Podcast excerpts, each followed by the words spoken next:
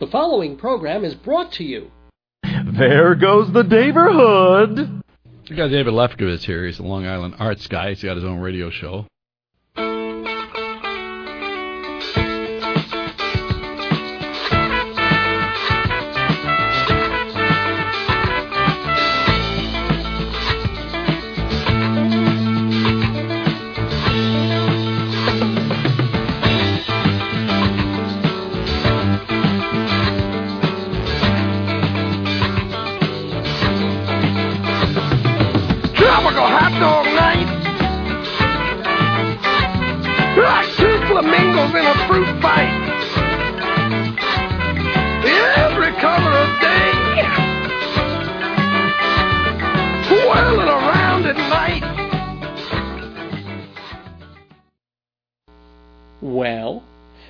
Goes the neighborhood. Welcome, everybody. Welcome back to Dave's Gone By.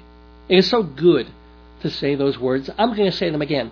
Welcome back to Dave's Gone By, an hour of comedy, talk radio, music, interviews, all sorts of cool stuff that we've been doing on the radio almost for seven years now. But I haven't been doing it for the past two, two and a half months. And let me tell you why. Well, old Dave moved. Dave has uh, been a New Yorker all my life. I uh, was born in Brooklyn and then raised for at least 35 years on Long Island. And that's where this program started, back on October, in October of 2002, when uh, went on a small Long Island radio station, approached them with an idea for a talk show, kind of a different talk show that would mix just basic mm, ramblings, hopefully with some kind of circuitous point, with interviews with interesting people as well as celebrities, with arts coverage, with comedy sketches, and that's exactly what we ended up doing there for, oh, a good six and a half, nearly seven years. But well, times change, and circumstances just made it inevitable that it was time to leave Long Island. Basically, uh, my wonderful and beautiful wife Joyce got a wonderful and beautiful job teaching, but not in New York. So off we went to Colorado.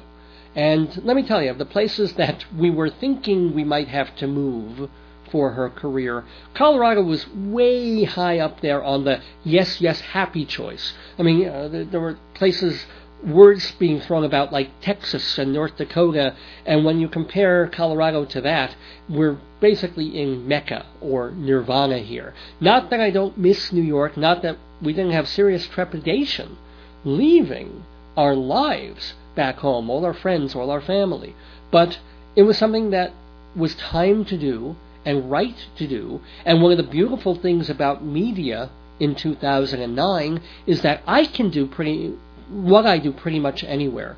I let, let me explain a little bit about myself. I'm Dave Lefkowitz, in case I forgot to mention that, and I first of all am the publisher of TotalTheater.com, which is a theater website archive of reviews from all over the world, and also feature stories about the theater. That's that's one of my main jobs. My other job is co-publishing Performing Arts Insider Theater Journal, and that's an industry publication, a really cool one, but it's also for people who just love the theater, Broadway and off Broadway especially, because it tells you everything that's going on on the stages of New York, with all the intricate information like how to contact actors' managers and when things are opening and closing, and what's the gossip on shows that might be coming to Broadway a year from now. It's all in Performing Arts Insider, and it's it's one of the jobs that I do. The other job is doing Dave's Gone By, the radio show. Well, the lovely thing, as I said, about modern technology is that much as all these things were grounded in New York and Long Island, they can still be done right here in northern Colorado. So, yes, I can update a website from anywhere, and I can publish my journal from everywhere because, you know, all the information I get is via the internet and the telephone. And I am discovering, thank goodness, that I can do this radio show from anywhere too, because now it's all about the web, it's all about the internet. I'm not saying that we're not going to try and get this show on a Colorado radio station. I think that would be wonderful. And um, we're going to make some approaches and hopefully get us back on the air of the regular airwaves. But I'm not killing myself over it. It's okay. You know, I went to a fellowship out in uh, Los Angeles a couple of months ago. Uh, a really cool thing that was sponsored by the National Endowment for the Arts and also uh, University of Southern California. And and one of the main things they told us about the fellowship is that all the old paradigms are really being smashed. And it's been tragic in a way because newspapers don't know what to do, and if they're not figuring out what to do, they're just folding and losing money hand over fist. And radio stations are trying to figure out what they're going to do, and TV stations and the internet is figuring out how it's going to make money. People still haven't really figured out the new normal, the new paradigm of how journalism and the arts are going to be conducted on the internet, an expanded internet when everything gets linked together. All the music and all the television and all the DVDs and the movies that you get all become this one thing. How does everybody pay for it? What's the money cycle for it? Okay, we're, we're probably still a couple of years from someone figuring out how that's all going to work. But while everybody's scrambling to figure out what to do, they've still got to keep doing what they were doing before, but in a new way. So people are doing blogs and they're doing web publications and they're keeping their print stuff going while also doing the web. And that's great because with everybody scrambling, somebody will probably figure out something. And meanwhile, there's tons of stuff out there in different ways. So although you can't at the moment put on your basic radio, dial up an FM or an AM signal, you know, spin your antenna a little bit and hear my voice tooling down the highway, Okay, so go on your computer, go to my website, davesgoneby.org, which I assume you are right now because you're listening to this, davesgoneby.org, and hear my show here. As a matter of fact, you can also hear all the older shows that I did, going back to 2002, at the website as well in the archive section. All the shows are absolutely free.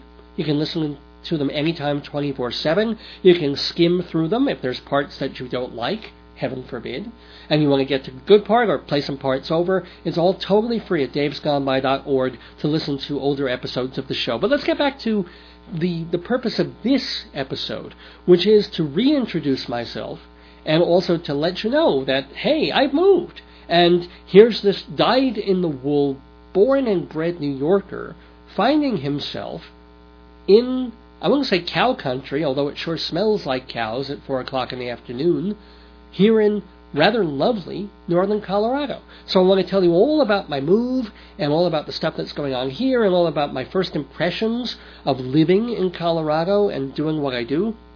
So it's going to be a little bit of a, a different show in that sense because it's going to be a bit more autobiographical and me, me, me, and this is what I did. Hopefully hopefully interesting for you when you listen to that. But the thing I want to talk about before anything else is the wonderful sponsors of this program. Yep, even though we've moved, our sponsors have stayed with us, which we're very, very proud of and happy to announce. And so, this program is brought to you by Hewlett Minuteman Press, the copy kings of Broadway. Now, you know, there are Minutemans all over the country, but they're franchises, so they tend to be owned by different people. Well, the Minuteman Press on Broadway in Hewlett, Long Island, is owned by the Torong family, and they've owned it since the 1970s. They're a wonderful bunch of people.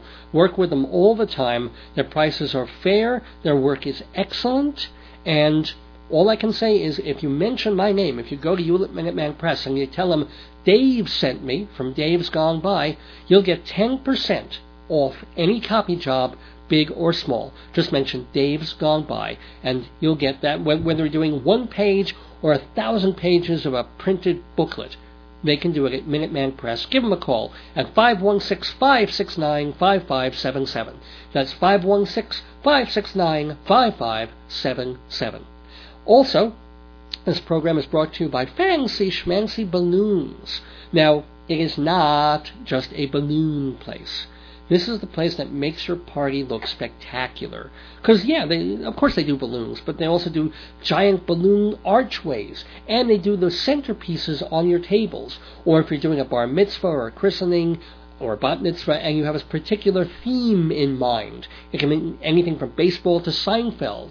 he'll do the centerpieces on the table and make the whole room conform to that theme so that everybody's happy. Plus, if you're not really good at planning parties and you don't even know what you're doing, you don't have a caterer, you don't have the DJ, Jeff can hook you up with all of that stuff. So give Jeff a call from Fancy Schmancy Balloons, area code 516 797 3229. That's 516 797 3229. Don't you deserve a fancy schmancy party? Performing Arts Insider, the Bible of Broadway since 1944, tells you everything you need to know, especially we're going to have the new fall Broadway season starting in just a couple of weeks.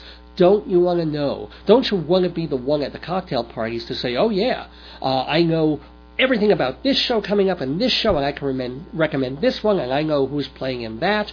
You get to be the smarty pants by subscribing to Performing Arts Insider. To find out more, go to performingartsinsider.com.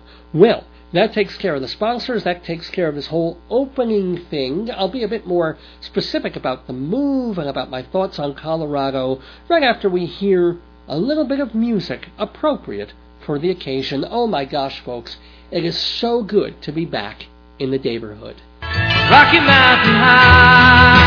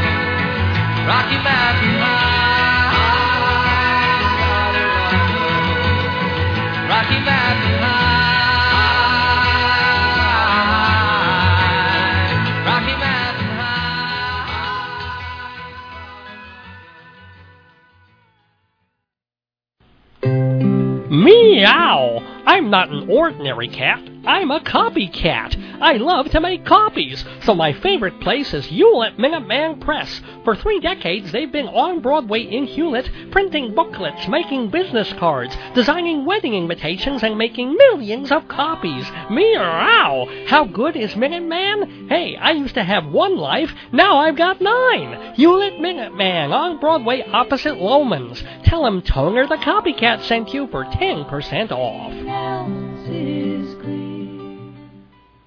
Welcome back to Dave's Gone By on this 315th episode, coming at you at the tail end of August, but really at the very beginning of our move and our new season and all the stuff that I really want to tell you about in this Dave Goes Off sort of segment, the special segment of the show, to really catch you up, because I've been off the air since June 14th. That's when we did our last regular show, as irregular as our shows tend to be. And so, uh, just wanted to tell you what we had to do to get from here to there. Well, the first thing we had to do was move out of Long Island. And that was because my wife, my wonderful wife Joyce, got a job teaching at a college out here, and uh, she seems very, very happy and is meeting some great people. And I'm also, you know, trying to do my stuff, as I, I think I mentioned in the opening of the show, that I can do most of what I do out here. But, you know, to go from here to there, it isn't just like moving cross town if you're going from one apartment to another in the middle of Manhattan, or even if you're moving, let's say, from New York to Pennsylvania. I mean, this is really 2,000 miles away across state. And much as it was tempting in the current economic real estate climate to take the house that we have on Long Island and rent it because we all know what's happened to mortgages and mortgage rates and that whole bottoming out of that economy for the past year and a half. Well, I mean, you know, there's there's there's that that horrifying feeling that we all get when you know you could have and should have done something two or three years earlier that would have made this enormous difference, assumedly, and you didn't, and now it's coming back to bite you on the butt. Well, you know, my wife and I were lucky in one sense in that we bought our house on the south shore of Long Island 11 years ago when we got married. And that was, as I always say, before the bubble. It was before the whole thing went crazy with housing prices. So we got a, a good house for a fair price. And as we lived there year after year, we just saw the, the value or the presumed value, the false value perhaps, of the house just escalate and inflate and more than double, quite honestly, and you know into a realm where I'm not going to give out any kind of figures or prices because that's nobody's business, but let's just say there was a point there when had we sold our house in the middle of say 2005 or 2006, probably would have gotten one and a half to two times the price of what we paid for it. Not to mention that, you know, it was a house, we were living in it for 11 years, building up all that equity and also free rent, in a manner of speaking. It was really a can't miss deal. But of course, life doesn't always work out the way you want it to. So we didn't move four years ago. We moved now at not the very, very, very nadir not the very bottom of the market, but close enough. Close enough where you, you look at what you thought you were going to get for the house, even realizing that times are bad. And you just go, no, that ain't going to happen. No, that, and then you talk to a real estate agent and you knock another ten thousand off, and then you you get some people in and you knock another ten thousand, and it was just this incredibly uh, well, it's not a degrading experience. It's just debilitating, and it's really deflating when you have an idea in your head. Not that you're going to get rich quick, or not that you're going to soak anybody, or not even that you you're dumb enough to think that the market is the same as it was three years ago. But even so, you don't quite realize that when things bottom out, they really, they really tunnel under. But okay, so we have to sell this house, and we're in the middle of this. Meanwhile, of course, my wife is dealing with having to leave the college that she's teaching and get to this new college that she wants to and, and teach some different courses. So that's a lot of preparatory work. She was also looking at some other colleges that she was thinking of going to. So we were going across the country to places like North Dakota and to uh, Connecticut and Ohio, just you know being flown there. At least she was on the other college's nickel. But at the same time, you know, it's taking chunks out of your life and your time and your energy. And finally, something did come through. So now, okay, here we are we finally made the decision. We are moving out west. We have chosen Colorado, and Colorado has chosen us. Let's. Uh, what do we do? We've only got a couple of weeks to get the hell out of here. So we have to sell the house in this terrible market, and all these things they tell you on TV about staging a house and making it nice for people, and uh, you know doing all these little tricks of the trade to help increase the value of your house Believe it or not, they're actually true. Um, and it isn't so much that they increase the value of your house, they just keep the value of your house from decreasing more. So when we first started showing the house, when we first started, started having realtors in, I thought, you know, we'd clean a room, we dust a little, we vacuum, we declutter a bit, and we think, okay, this is fine. And then these strangers would come in, and these realtors would come in, and they'd say, you've got to be kidding, this place is a mess. You're living in Beirut, people. And I, I, you know, I am not the, the cleanest, neatest person. I, I know where everything is. I'm a stacker and something of a clutterer. I'm not a pig pen.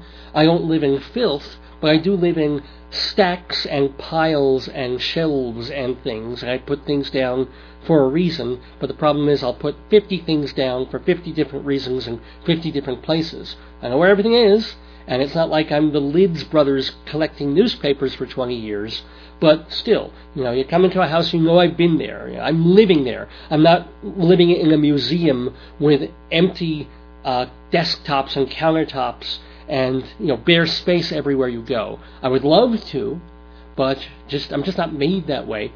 And my wife, um, she's not a dirty person either, but she's too damn busy to worry about stuff like cleaning to the point where the place looks like a hotel. And we have two dogs, as we've been reminded by strangers in our house over and over again. They walk into the kitchen, the nose goes up, the eyes twitch, and it's like, oh, you have dogs. And at first we, you know, we kept the dogs there. People like dogs. Our dogs are really, really cute. So we say, hey, yeah, we, we've got dogs. But the dogs bark and bark and bark, and they do their thing because they're house dogs. So mostly they go in the house and then we clean up after them. So not a good idea when you're trying to sell a house, especially since one or two of the people that we showed the house to had a terrible fear of dogs. We actually had to pick the dogs up, bring them out of the kitchen, out of the house, while the realtor showed the house, just because they were, they were so panicked of dogs. And then the, these people would come into the backyard. And it, it was absolutely the most laughable thing because my wife and I would be standing hidden behind shrubs in the yard, coaxing our dogs not to bark so as not to frighten the potential buyers who are walking around the yard looking out our garage and looking at the back of the house. So, but the other stuff they tell you about cleaning a house and making it saleable and staging it are true, and, and they're almost counterintuitive. It's like clean the closets and neaten all your closets which to me is like nuts because the one thing is you're trying to get all the clutter and crap out of the rooms themselves. Where do you put it? It goes in a closet. How? I sound like uh, Jerry Seinfeld there for a moment. Where can you put the stuff that you clean up? If you need your closets to be empty and show how much space they've got, well, what do you do? Throw your stuff on the lawn? Somehow we manage. Basically, you manage by throwing stuff out. That's what you end up doing most of the time when you're staging a house. It isn't about necessarily, yeah, it's about neatening and cleaning and folding stuff and throwing things under the bed, but it's really also about do we need this? Do we not need? We don't need this. Throw it out. We don't need that. Throw it out. We, we might need that. Might we really need it within the next two years? No. Throw it out. And that is the essence, ladies and gentlemen, of trying to sell a house. It's just having bags and bags and bags of garbage in front of your house. Stuff you never really thought was garbage. Stuff that wouldn't occur to you was garbage. And a lot of stuff that, had you had the time and energy to really work Craigslist and eBay, would actually be income producing garbage. But when you have no time and when you have no energy, and you're trying to do other things, basically it's it's all one big bag O garbage. And when the other thing that, that does kind of work, if you've got a smell problem in your house, as we found out we sort of did with our dogs, is um, dumbest thing in the world, but it works. You take uh, an apple and you cut it up, and you put a little bit of water in a saucepan, and you simmer it in the kitchen. And the smell, apparently, of a cooked baking apple has a very homey, nice smell that people like. And you make coffee fresh coffee, coffee and apple, and maybe you like a, a candle around the house. With you know, one of those not too smelly candles, but something that makes people feel, ah, not not for breeze fresh, not like you've just been splashed with an ice cube tray, but just enough to where people can go, ah, oh, you have dogs? Uh, that. Oh yeah, yeah, that's cool. So.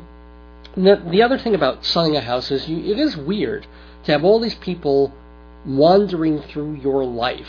You know, you walk into a room and you don't even think about what's in the room or what's on top of the bedspread or what's on the night table or under the night table because you're, you're just buzzed by it all day and you're not seriously thinking about it. And then someone comes in who's never been there before and you're like, well, why is that out? Or I, I could have put that book away. Didn't even occur to me that that book was just sort of sitting out there, you know, page up. Um, it's this odd thing, and you become more and more in tune. And by the time uh, about two or three weeks went by, we had really decluttered the place. Our, our we felt so good because our real estate agent was so impressed with us. He was like, "Oh my God, you know, the living room looks terrific." When I visited here a week and a half ago, it was like, "Ooh," but you got yeah.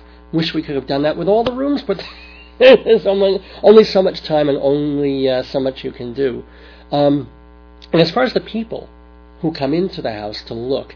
I don't know what's worse. See, normally, I, I did some dumb stuff. I'm, as you can tell, a talker and uh, an entertainer kind of a guy, and I think I'm pretty personable and well spoken. And I also loved the house that we were living in on Long Island. I, I mean, I wasn't totally in love with it. It wasn't my dream house, but it was a very good house to us, and I liked living there very much. And I saw all the wonderful things about it that we had lived with for 11 years, and I wanted to share that with people as we walked through the house. But my problem is, I also knew all the flaws of the house, even though they were not by any stretch major. But I would I would point them out too because I wanted to be honest and I wanted to show, hey, you know, it's a great house, but you know you might have to paint this, or you might have to you know replace a valve on that, or you might want to do you know this carpet really should go. And you know, realtors are just shaking their heads because I'm sort of giving the game away. I'm I'm I'm telling people, hey, look, I'm being honest with you. I'm telling you the little flaws of the house alongside all the, the really great things about it, so you get the full picture and you know that's why we're selling it for this price instead of a price, say, twenty, thirty thousand dollars higher. Even so, not a good idea. It's probably, as the realtor said, better for the owner not to be there when your house is being shown. Let the people make their own decisions. Um, one, one of the fun things about doing this with the people walking through is invariably the thing you always hear from the realtors and the potential buyers is well, they want new kitchens and new bathrooms. That's what they look for uh, and have been looking for for a long time. If you put in a new kitchen, they say, you know, you spend ten thousand dollars, it all comes back to you when you resell because people love the newness and the the granite or whatever the the black or silver refrigerators, whatever the hell they do. But you put in ten grand, fifteen grand, you get back twenty or thirty when you sell. And they love new bathrooms. New tile, got a, a, a new nice sink or a sink that's retro looking but new and that's what really sells. And I, this this really freaks me out because, you know, think about the amount of time you spend in your house and where you spend it. Okay, knowing me, the place I spend, I have an office in my house, and I'll spend anywhere from six to ten hours a day in that office, and I've got the bedroom. And the bedroom is where I will spend anywhere from five to seven or eight hours a day uh, in that room with a ice bag, And I, I, those are the rooms, you know, the bedroom and the place that I work, that to me are the most important to look nice. And you also want like the downstairs area to look nice when you first walk in, kind of a nice feeling to walk into a, a nice living room. The kitchen, sure, you might spend an hour to two hours per day, depending on how much you cook or fix up. And how much time do you spend in the bed? Does anybody even read in the bathroom anymore. I can understand if it's uh, like the old days when people would sit down, or if they have a big family and the only place they can get any privacy is to go into the bathroom, lock the door, and you can read a book for half an hour. But no, no, no. You go into the bathroom, you do your business, you take your shower. Do you spend more than, um, if you're a man, more than half an hour a day total in a bathroom? Women, do you really spend more than an hour a day? You know, with all the fixing up, with the showering, and with, you know, the other marvelous things that we do inside a bathroom. How in God's name did the bathroom and the kitchen become the most important places in a house to renovate and make new when we spend, you know, 80% of our time in all the other rooms of the place? And, and it's not just, well, I think it might be an American thing because I know when I was traveling a few years ago to like Western Europe and places like that, and you would go to a hotel. And reasonably, I, did, I did not have the money to spend on four and five star hotels. But you go to the nicer end of the medium grade two to two and a half star hotels and motels. And what do they do? They, they have surprisingly nondescript, almost shabby bedroom and kind of work office, you know, living space areas.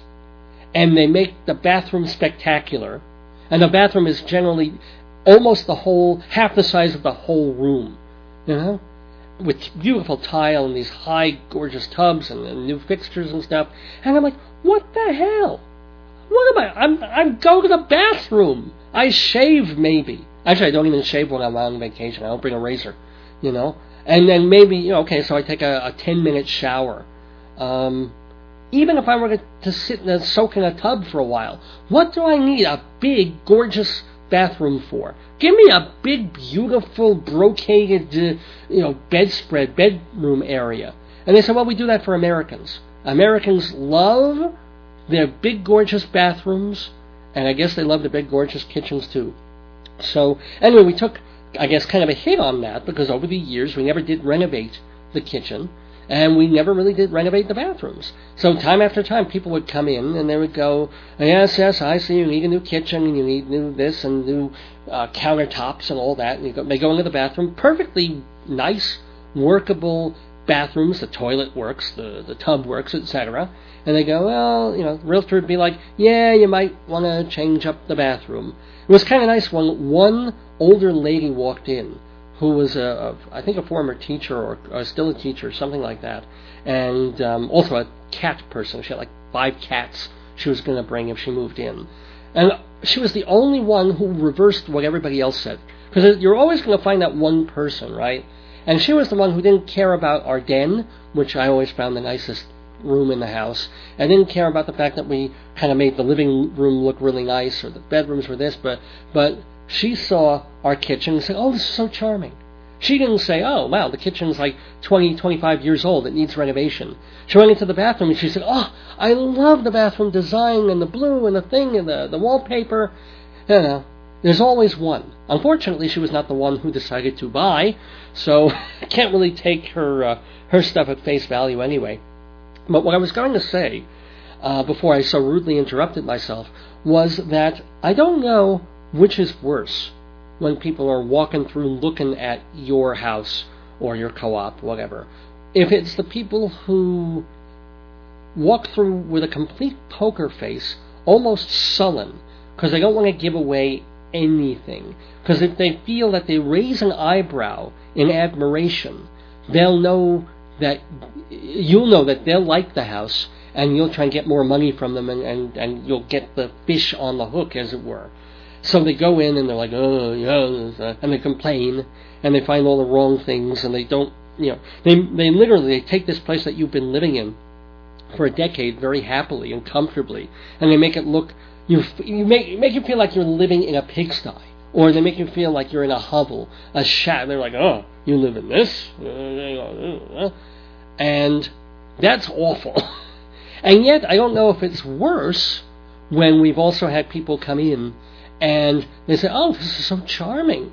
Oh, this is sweet. Oh, this is yes, yes. We could turn. Well, this is a guest room now, but it certainly could be the second bedroom, or we can turn the bedroom, uh, the den into bedrooms for two of the kids, and oh, this is lovely, and so, and then you never hear from them again. You know, you know, they're just like they're saying all these nice things. God bless them, and then it's all chin music. It doesn't mean a damn thing. So they're both they're both awful. I'll be right back with more of my big move right after this. In this world, you gotta give to get. Give Dave's Gone By just a little bit of money, and you'll get terrific advertising every week to listeners throughout Long Island and globally on the web. Call 516-295-1511, 295-1511, or email davesgoneby at AOL.com to advertise on Dave's Gone By. Give a little, get a lot. So, um, the other thing you learn about moving is the tyranny of books and CDs you get into different modes. It's an interesting thing when you're in this cycle, in this haze and maze of moving, where at times you're looking at every single book and every single uh, knickknack and going, maybe, well, do I, I could probably, I could use this, or maybe I don't want to take it with me, but I might give it to my folks, or I might give it to my in-laws, and each one goes like that, and you end up keeping a bit. And then you get into that other mode. It's all, almost like a manic cycle where it goes. It's just out. It's uh, I can't use it. I don't want to deal with calling somebody who might want it. I don't have time. It's in the garbage. It's in the garbage. If someone comes up on the street and wants to go through our garbage, God bless them. Let them take it.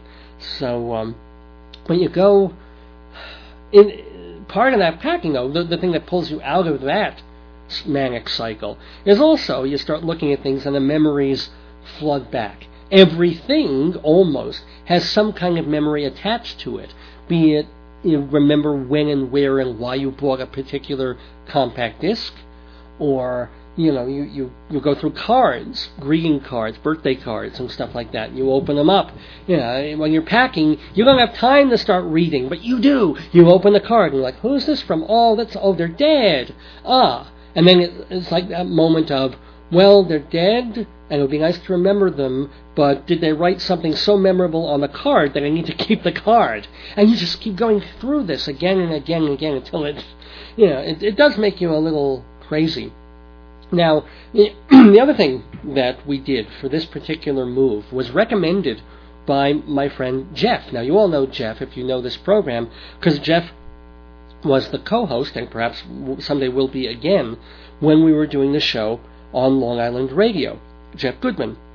And he is also, as I mentioned, the owner and proprietor of Fancy Schmancy Balloons. Well, Jeff suggested that instead of doing a typical move, especially since it's halfway across the country, we could save a lot of money and possibly a lot of heartache by doing it to an extent ourselves. Not that we were going to drive all the way from New York to Colorado, but you get something called a pod.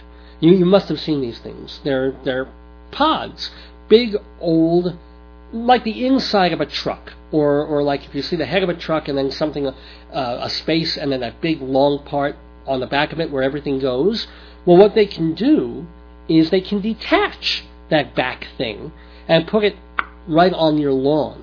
And then they give you a, a key, way to open the thing and close the thing up, and you pack it yourself. Well, which is not fun, and uh, my right hip is still feeling the marvelous effects of what it's like to, to pack your own stuff. But it is, uh, you know, it was kind of cool. Was, it, there was something neat about walking into this big empty thing that's deposited right smack in front of your house and slowly filling it up with your stuff. You know, the, the sense of here are these, whatever, however many rooms, seven or eight rooms we had in the house, and it's all going into this one space stacked on top of another. And I was not good at this. I'm not a, a stacky movie kind of a guy. So thank God, um, a big, big thank you to our close friends Nihal and Gregoire, who have been our friends for a few years. And Gregoire is just a, you know, he's a monster. He's a, he's a tiny, he's maybe a foot, mm, no, what am I saying? Maybe two or three inches taller than I am. I'm, I'm kind of a s- small guy. And doesn't seem remotely strong or, or stronger than me. And yet, when he got moving, when he, you know, he could lift an air conditioner, he could you know, take boxes and stack these things on top of each other. He was like Mountain Man G. We were so. I'm, I'm sure my wife's heart was fluttering a little as he took off his shirt and moved boxes around the pod with in all his muscular glory. And I was like, damn. you know, I thought I, I was so impressive doing so much of the boxing and uh, and putting stuff away and packing, and here's this guy just showing me up completely as to the right way to stack and pack everything. Um, and it's just you know such a typical Long Island story because we had the pod, it was on our lawn maybe for about a week. What happens is you arrange for it, and there's a month worth of time where they bring it to you, you load it up, you call them, and then they take it away, and they send it without you being there. They just they ship it, they bus it, they truck it, whatever they do, and they bring it to the location where you're going to be. But in that time period, you have about three weeks with which to pack it. So you don't have to pack it all overnight, which is great. You know, you can you can do it in stages. And of course, like the day after we got the power, or, or the day that we're loading that thing on, some woman, I don't even think she lived on our block, but this is such a Long Island thing. This crabby older woman apparently drove by slowly in her car and saw this giant pod sitting on our lawn and told the pod driver, the guy who brought it to us, and she said, "Oh, how long is that going to be on the lawn?" And you know, I don't know, I don't recall what he told her because I wasn't there at the time. He he he told this to me, but. Uh, she, he told her, you know, there couldn't possibly be more than three weeks at the outset. And the truth was, it was only there for a week because we were moving out and that thing had to go to Colorado. But it's just so amazing that here are people in the midst of the turmoil of a life change, okay? My wife and I, we've both been New Yorkers all our lives. She was born in Queens, I in Brooklyn. We've lived on Long Island for 11 years. So here's this, this fairly life changing, traumatic stuff and we're doing it, and we, we're, we're dealing with all this crap that has to be done to move. And we've got this pod on the lawn, and, and, and here's a woman, she's like, well, how, how long is that going to be a neighborhood eyesore? Um, well, ma'am, what's more of an eyesore? You know, all the, uh, the little for sale signs dotting the lawns all over Long Island because no one can afford to pay their mortgages anymore? I wonder. I wonder. Well, anyway, the other um, the other thing that uh, we had to decide before sending the pod off to meet us in Colorado is to spray or not to spray. That was briefly a question because apparently there's this big bug, um, bed bug scare and infestation in and around New York, and they also say that even when you clean out a pod, uh, since the, the inside of the pod there's a lot of wood, so bed bugs can sort of hide and stay there in nooks and crannies. So you might be getting the little critters of the last person who moved using that pod. And, and, and this was put into our heads, and we, we got wigged out a little bit because we we brought a couple of mattresses, and we brought our sheets and our pillowcases and our clothing goes in the pod. And the last thing we want to do is unpack in our new place and start you know scratching and, and scratching two days after with big red welts. But then we said, well, what do you do? Well, what you do apparently is you buy a bug bomb and you plunk it down in the pod, you close it up, you set it off, and then it sits there and it basically sprays bug bomb over everything for a day or two or three, like they do, I guess, when they spray roach infested apartments or mice infested, what have you. And then you open it up and boom. And we thought about it, and then we were like, you know what? I don't want to sleep on a mattress that has spent three days soaking in poison. I don't want to put on clothes that have insecticide of some sort just seeping in through the fibers and and even if you wash the clothes, you certainly you can't wash a mattress. Clothes you can wash. I think I'd rather if I get a bed bug, I'll throw the thing out and get new stuff when when we get there. I'd rather take my chances. Um, the irony, of course, is that when you come to Colorado, the uh, weird thing, speaking of bugs, is now they tell you that the nice thing about summer in Colorado is that it isn't humid the way it is in the Northeast, or and certainly the Southeast as well. Um, 85 degrees in Florida, 85 degrees in New York, for me, is already miserable because it's sunny and it's hot, and you walk two blocks and you are schwitzing, as as my great ancestors used to say. It's just it's coming off you. Your your your shirt actually gets heavier with the sweat and the salt that is coming out of you. Just in 85 and forget 90 degree weather in New York. Blech.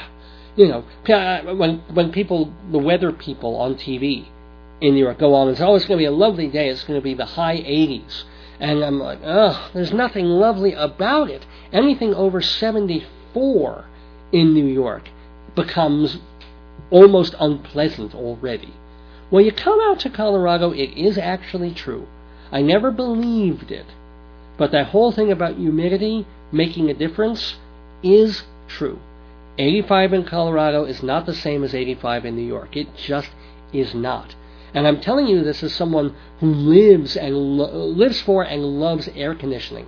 No, God, I, I thank God every day that I was born in a time when air conditioning is, is prevalent or everywhere and you can have it in your home. Well, I've lived the last three weeks in the middle of August without air conditioning in our new place because it's um, a single story except with a basement. So the basement is always cool. And then the upper story, there's windows and lots of fans, you know, ceiling fans.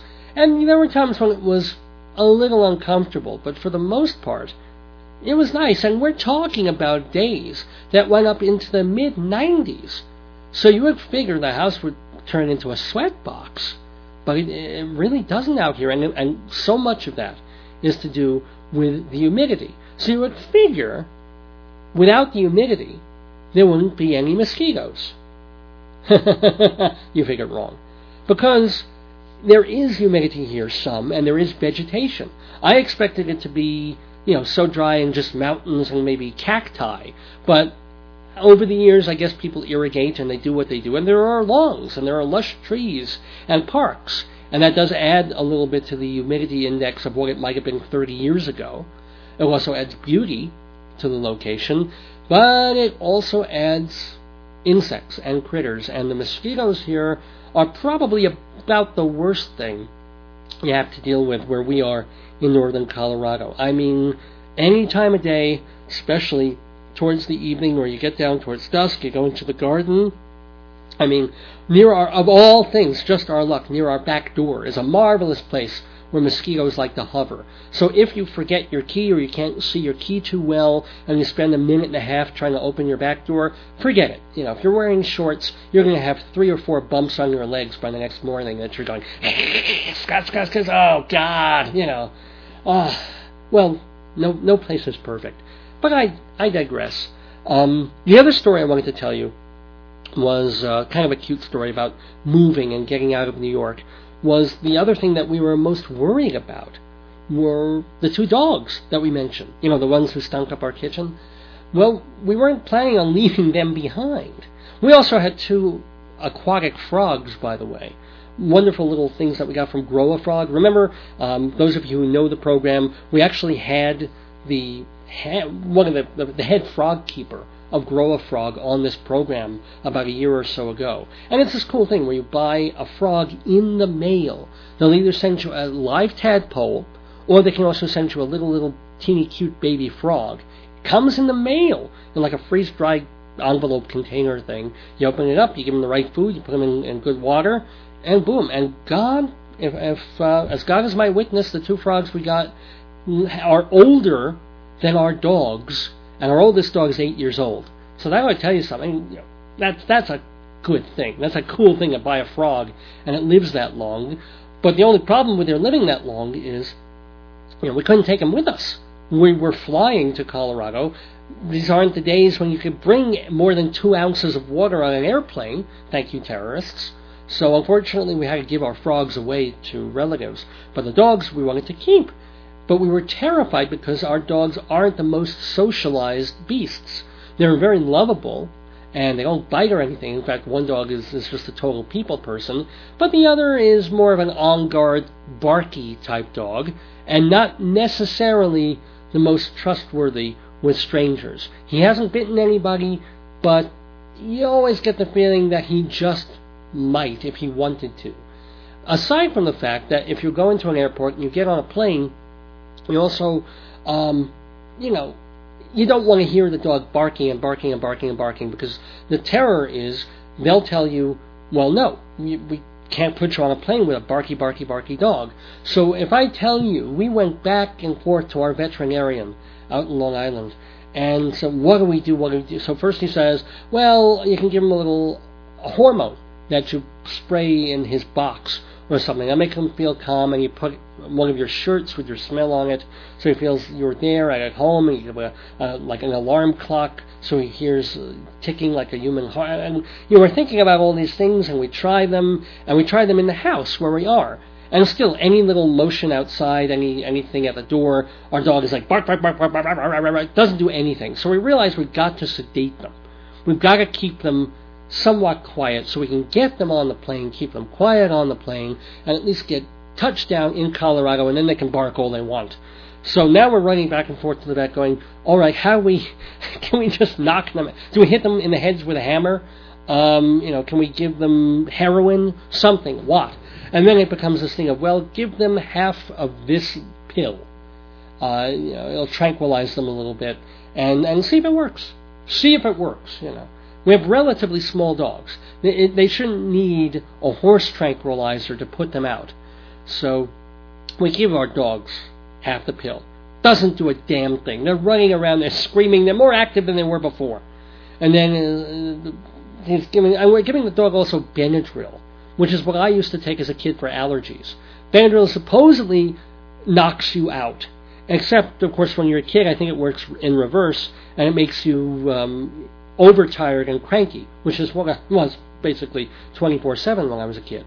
So now we're, we're dosing the dogs on Benadryl and we're giving them tranquilizers, and nothing is actually working. It's supposed to make them so loopy that not that they're totally asleep, but that they're just kind of dazed and moping like dum, dum, dum, so if they happen to there's a little turbulence on the airplane if they don't know the stewardess it's no big deal so we are absolutely terrified though that we're going to get to the airport, the dogs are going to start going crazy on us, just barking incessantly, and they won't let us on a plane, and they won't let us get to Colorado, which would have been a terrible thing because my wife, you know, had a schedule to maintain to start teaching and to start doing the, the pre-teacher meetings. So, thank God, some things are just meant to work out. These dogs that were completely unaffected by any tranquilizers that we gave them, and completely unfazed by any treats we would give them or any ways that we could possibly beg or coax them to be mellow and quiet, were the most adorable, quiet things you ever saw on the plane. They were in their little container, their carriers, which we kept under our seats. Our feet, my wife and I, you know, kept our feet right by them. Occasionally, we reach in to the little container to pet them. You know, they had a little bit of food in there. They had something. They didn't bark. They didn't squeak. Occasionally, you know, they'd scuffle about a little bit in the bag, especially as we came more and more towards uh, landing and depressurizing the uh, the cabin and stuff. But we're so proud. Of, it was the one time we've both been so unbelievably proud of our dogs, which are only sort of half uh, crate trained and half responsible. So th- it was their one glorious shining moment. They went on a plane, and uh, we would come off and we'd apologize for bringing the dogs on the plane, and they would say, "Oh, we had no idea you had dogs on the plane." we were so happy. If only children were like that, you know. so to to end this exegesis on our move from New York to Colorado. We arrive in our new town, Greeley, Colorado, named, yes, after Mr. Horace Greeley, the Go West guy. And I've heard, excuse me, varying stories on this as to A, whether he really came out here for a spell and then went back. Because he was a newspaper man from the East. And he said, go west, go west, and then he went west for a little bit and then went back. Or I've also heard or read on Wikipedia that there are like five different towns across America named Greeley after him, and it doesn't mean he actually went there, they're just named after him. Either way, it's northern Colorado. It's about a, an hour's drive from Denver, and maybe about a half hour's drive from uh, Fort Collins, which is apparently a very nice town, uh, you know, a bit more north even of where we are. But you notice about Colorado the air. You do. Everybody says it's thinner because you're a mile high in Denver, at least. And, you know, it's a mile high city, and you're still. We're at the foot of the Rockies where we are, so you figure, oh, the air's thin. And you wonder, does that mean everybody walks around going, Hi, Marge! Hey, hey, Sam! No, it doesn't work like that. What it does mean, and what we discovered very quickly, is that you can go through your day, you get up, sun's up, it's beautiful, and you have a nice day, you have dinner, blah, blah, blah, sun sets. About 9 o'clock at night, you get real tired and you want to go to sleep. And you can sleep until 7, 7.30, 8 o'clock in the morning. Weirdest thing, this goes on for days. Now, back in New York, uh, and I, am sure all of you know this for yourselves, we all go to sleep at about uh, 12, 12:30. You know, we're we're up watching the, the we were watching the Leno monologues, or you know, checking the last things on the computer, or surfing YouTube, or whatever you're doing, or coming back from the theater, or coming back from restaurant. Get in about 11:30, 12. Putter around a little bit, straighten up, get stuff ready for tomorrow. By the time you and then and then you lie in bed and it's another half hour to an hour before you really actually get to sleep. Yeah, you're probably flipping channels too. And you go to at 1 o'clock in the morning, and then, oh, work, duty calls, and you're up at 7, 7.30 next day. And this goes on for days, and everybody's walking around horribly sleep deprived, and yet you don't really notice it because you're so damn busy living in, in New York. And that's the way you go on. And here, I mean, I can get easily 8, nine, ten hours of sleep in a day, which is luxurious. It's almost sybaritic. And then I can do that exactly the same the next night. I could, I could get nine, ten hours of sleep three, four days in a row. And, and be perfectly fine with it. I'm not oversleeping or anything like that. And have an active day. And, you know, nine, ten thirty at night, I'm like, I want to go sleep. And then very happily wake up at six thirty, seven in the morning, bright-eyed and bushy-tailed. Being someone who was living on anywhere from five to six hours of sleep daily in New York. Um, so it, it is this kind of weird, interesting change of what I guess the height and the climate does to you. Um, and the other interesting thing that made us remember that we're not quite in, New York anymore. Now, I'm not talking about New York City. I'm talking about South Long Island, the five towns, which started as real suburbia maybe 50 years ago, but has now progressed almost to being ex-urban with everything. It's all you know. The traffic is ridiculous. There, there's you know wonderful stores everywhere, but you couldn't really call it country living. And it ain't country living where we are now in Colorado either, but it still feels a little bit more suburban to the point where when we were unloading our pod, which thank God did arrive in Colorado on the same day we did, or maybe the day before we did, and we got the door open and the, we hired people to help us unload the pod because I wasn't going to make that mistake with my hip again. And I'm in the kitchen and I'm talking to the guy who's helping us.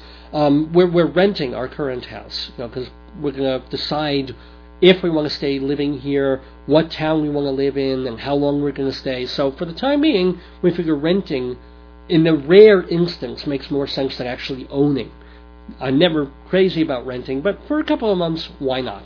So talking to the guy who's doing some of the work, unsticking some of the windows, you know, making making sure that the toilet flushes, that kind of thing. And in walks a huge dog, and right beside it, this I don't know eight or nine year old kid. And the kid comes in with this giant dog and says to me, "Is this your dog?" And I'm like, "No." Now understand, you know, I love dogs. I said we have two dogs of our own, and the um, dogs we have are cute little, you know, medium-sized dachshunds, and I love little dogs, and I love like the big Alaskan dogs, and of course everybody loves Labradors. But this thing was part pit, okay, and anything to me that looks either Doberman-ish or Shepherdish or Pit-ish is on the frightening side. So here's this huge, probably 70, 80 pound dog with pit features and a pit mouth, but but obviously a crossbreed, not a full pit bull. And then this king is like, well, here, this is a stray dog. Is this your dog? And I'm like, no, it is not my dog. Get this out of my kitchen, please. And and the kid then said something which uh, really made me happy. He said, oh yeah, he almost bit the neighbor across the street. And I'm like, oh, well, welcome welcome to Colorado. Isn't that a marvelous how you do? And luckily, the uh, guy who was helping fix the things around our house, he just grabbed the dog, you know, gently by its. I don't remember if it had any kind of collar or, or just its back of its neck, and guiding it out of the room and out of the house. And I was like, okay, goodbye, dog. Good, goodbye, first thing that I see when I'm living in our new place. I was hoping, I don't know, to see maybe deer on the lawn, maybe an antelope now and then, you know, some some cool wild Colorado wilderness stuff, not stray dog wandering into my house. We did see bunnies, and that's kind of cool. You don't get that where we lived on Long Island. You do if you go up more towards country Long Island or in the North Shore. But in where we lived, we got lovely birds and squirrels, of course, omnipresent squirrels and pigeons but really no other wildlife. If you went towards Woodmere, which was near where we lived, then if you got to back Woodmere, you might see some possums and raccoons and things like that. Well, out here, we're not quite seeing that much wildlife either because we're only a couple of blocks from the school where my wife is a professor. But at the very least, I did see bunnies, and that's kind of cool to see bunnies on people's lawns and just kind of hopping about. I like that that's kind of a, a nice thing. I'm not seeing as many nice birds as I thought I would.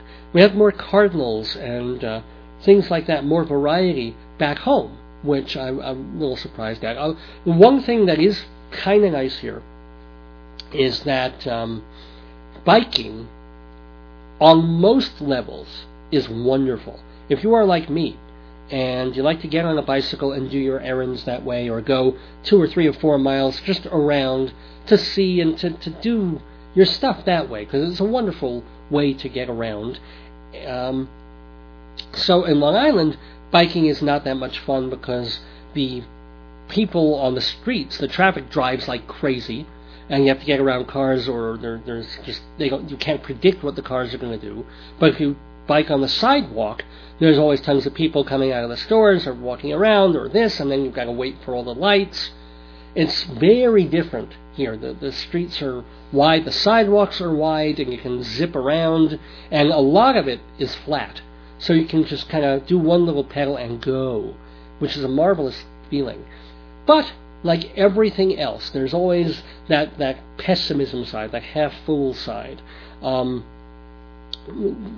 what was the uh, actually it's that George Carlin line that I just read where you know some people see the glass as half full, some people see the glass as half empty.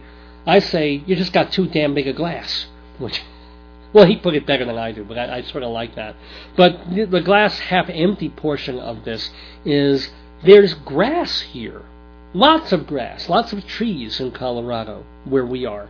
But because it's also that dryish, sunny, super sunny climate, you also get a kind of grass that fends for itself and I guess doesn't really need a whole hell, hell of a lot of water. And it's called goat grass. And it is the most evil thing invented around. Well, uh, apart from the mosquitoes. If the mosquitoes don't get you, the goat grass will get your tires. My wife and I blew out three tires living three weeks here because what this goat grass does is it isn't prickly in itself, but apparently it shoots off these little stamen seedy things that are absolutely like thumbtacks. And and they just embed smack into your tire. You can be riding along, and then three minutes later, you're absolute dead flat. And there's nothing you can do about it because they're indigenous to the region. And it's just if somebody could find I know I, I don't like bug bombs, but if someone can find a pesticide that does in goat grass but leaves the rest of the grass, kind of like the smart bomb, if they can do a smart plant bomb, I'm I'm all for. I would invest in that if I had any money to invest. so, let's see. Fin- finally, finishing up all my thoughts about this big move to Colorado here on Dave's Gone By. What else has been good here? Because I, I want to concentrate on the good. I've been told a lot of times I dwell a little too much on the negative. But it's good to breathe this kind of air. It's good to see this kind of light and to have this sense of and, and people will tell you about that out west. You really do feel a little different. You you feel I mean, the sunshine is hot, and you got to protect against it, and you got to wear sunscreen and stuff like that. But it feels good in a way that even New York sunshine doesn't, you know, and that air in the open spaces does. Um, and I got behind the wheel of a car for the first time in 20 odd years. Not going to tell the whole long story about this now, but I got my driver's license a couple of decades ago, and my first trip out I kind of swiped the car accidentally around the light pole. Nothing, not a major accident or anything, but it was the day I had gotten my license. And I was like, you know, that may be God trying to tell me something about whether or whether or not I should drive. So I hadn't been in the driver's seat of a car since. But, you know, we figure we're not in New York anymore, and it's not like you just jump on a uh, train to Manhattan. You gotta start driving to get around. So got back behind the wheel, scared as hell, um, shocking my driving teacher with language that uh, she probably knew, but may have never heard so quickly and in such rapid succession at one time. Uh, because you know, when I'm nervous or under the gun, I, my language tends to go straight into the toilet, and did. But I gotta tell you, as I started driving, I got a little more comfortable, a little more comfortable, and I'm hoping that uh, you know a couple more lessons, I'll be on the road and and feeling feeling like a big boy grown up behind the wheel of an actual car. And let's see, we went to a corn festival, which was a lot of fun. On the first day, which we missed, they husk the corn, and they have these um, uh, contests. How many people can husk corn faster? And then the day we went, it was a corn eating festival, which I didn't partake in. I just ate corn on my own. I didn't feel the need to be um, like the Nathan's hot dog thing about that. I, I watched. Unfortunately, that wasn't even so great to watch because they had the table set up where for the corn eating contest, so people could sign up. But all I saw was kids. Mostly, it was children doing the eating. And you know, a kid in two minutes he does two and a half ears of corn. Is nothing big. He's, he's eating a little faster than he normally does. He's going chomp, chomp, chomp. There's nothing remotely exciting or interesting about watching children eat corn. I wanted to see, and I did not see, like the grown-ups, the ones who have a system, like that, that Japanese guy um, at the Nathan's contest who, who made this thing where you take the hot dog and you dip it in the water, you break it in half, and then you eat it like this, and suddenly he downs like 65 hot dogs in 10 minutes, or whatever his, his record was. So that was the okay. That was kind of disappointing, but not to dwell on the negative. The fair also had a petting zoo, and it had uh, corn to eat, and really other wonderful food, and it had people bouncing on this like bungee thing. I have this marvelous picture. Hopefully, I'll be able to put it on the website of my wife eating an ear of corn, and about a couple of feet from her is a sign that's directing people towards where the bungee trampoline is. And the sign just says in big black letters on white, bungee tramp. and it's kind of neat. My, my wife isn't that thrilled with this, this bit, but uh, the fact that in the same shot, here's a sign pointing to bungee tramp, and my wife is at the other end of the sign. Well, I, I found that amusing. Anyway, uh, so I've had good Mexican food here, surprise, surprise. They apparently you can't get really good pizza here, but you know, you learn to do without. I did have steak on a stick. Yes, I did. At this fair thing, at this corn husking festival, they had steak on a stick. Which, okay, it's good. They take a steak, they broil it. It's actually bigger than you think it's gonna be. And then they stuff it onto a stick and they sell it to you for seven bucks. And, uh, not bad. It's, it's kind of like a, stir, a skirt steak or, or one of the really thin cuts, but very tasty. They also did it with uh, ribs on a stick, which I was tempted to try. And someone, and I, I am not joking about this, someone I spoke to said, "Oh, you know what? They also should do. They and they do, but they didn't have it at the fair. Pork chops on a stick. I guess if you wanted to, everything besides applesauce, you could potentially put on a stick." Well, uh, speaking of eating and pleasurable pursuits, we do live a couple of blocks, as I said, from a college, and we didn't want to live right next to the college because we didn't want what apparently all the people who who live because there's a lot of rentals right around where the University of Northern Colorado is because all these kids are coming in and they need places to live, so they'll take not just dorms or apartments, but there are houses that the owners will subdivide into two or three living spaces, and the college kids will move in there, and New Yorkers prepare to weep. But they'll pay maybe $200, $300 a month apiece to live in part of a house.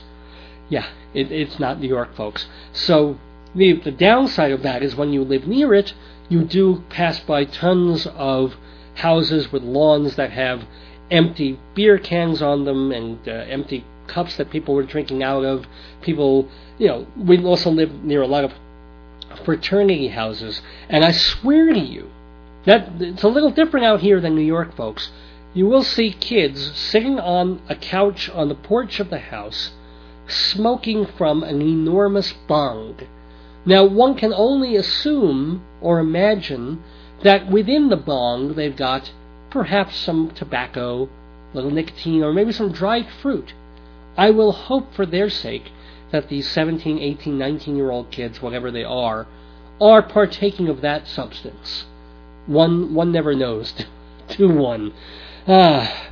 So while you get the advantages of living near a college, which means you can use their library, and there's all this hum of activity and people talking about art and culture, and it also means there's going to be restaurants and places to go around there because the college kids have a have a place to go, and and the fact that you know, especially in this time of late summer, you see a lot of co-eds walking around and things that they might not want to be walking around in in front of their parents, but good for them.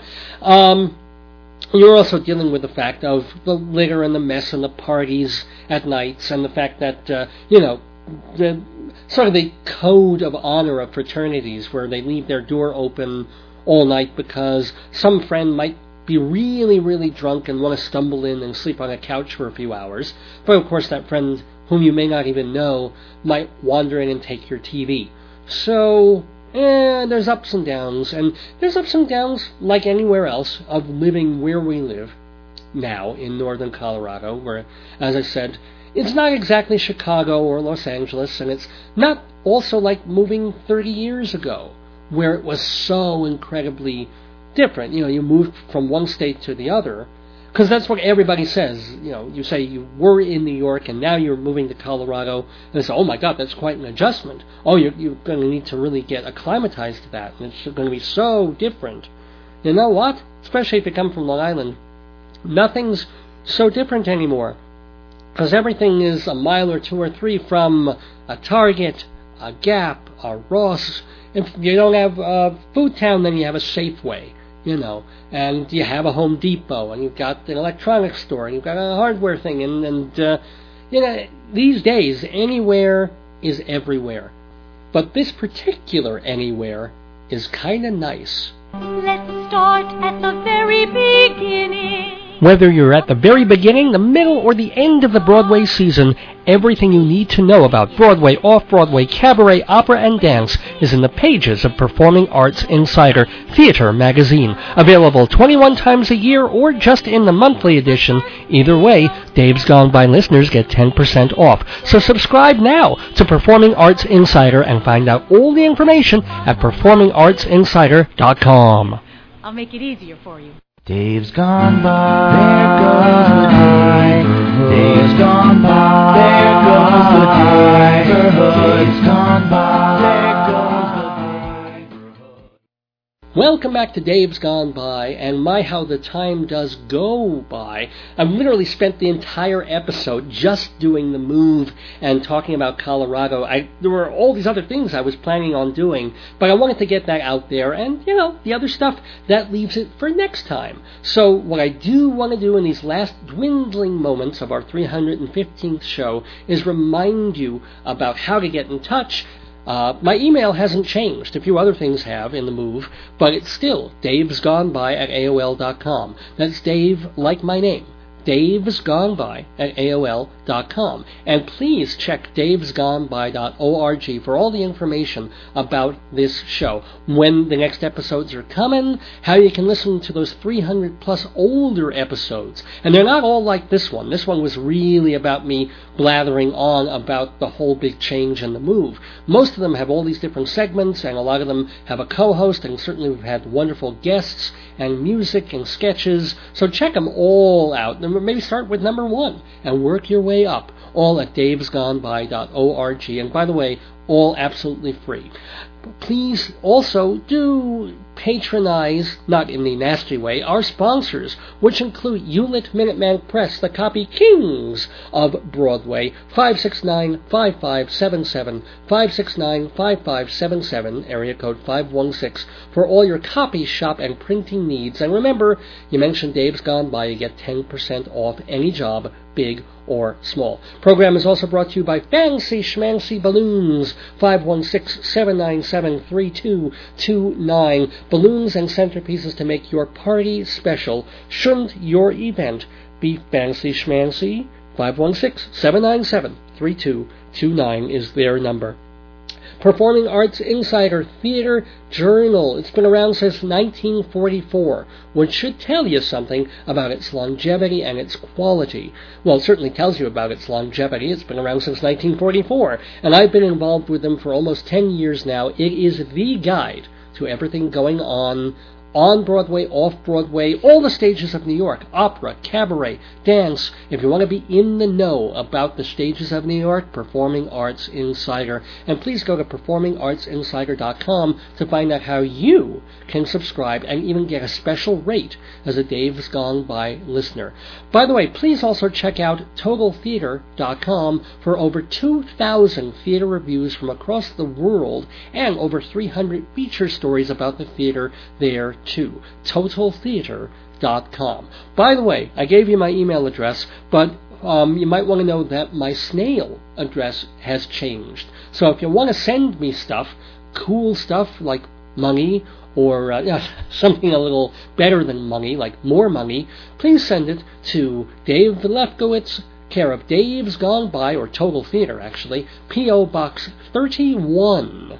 Greeley, Colorado, and that's G R E E L E Y, Greeley, Colorado, 80632. That's Box 31, Greeley, Colorado 80632. Just a reminder, from our good friend Rabbi Saul Solomon, who will soon be making appearance on this program, that you can still watch episodes of Shalom Damn It anytime on youtube.com. They're cut into short pieces. You can't, you know, the whole half hour episodes aren't on there, but they're on there if you do part one, part two, part three.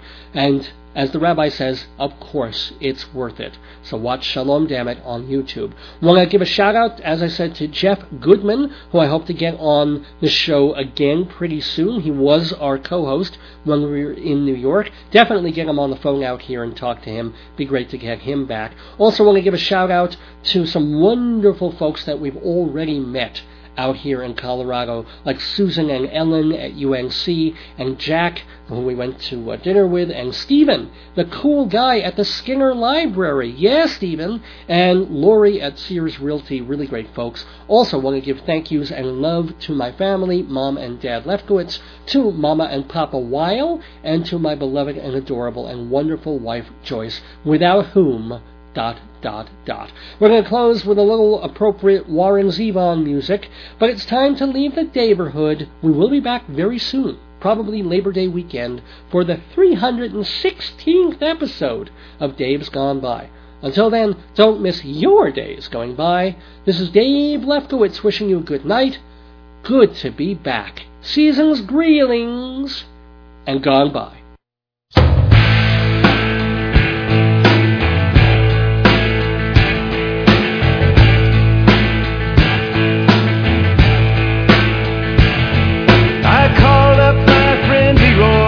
The phone.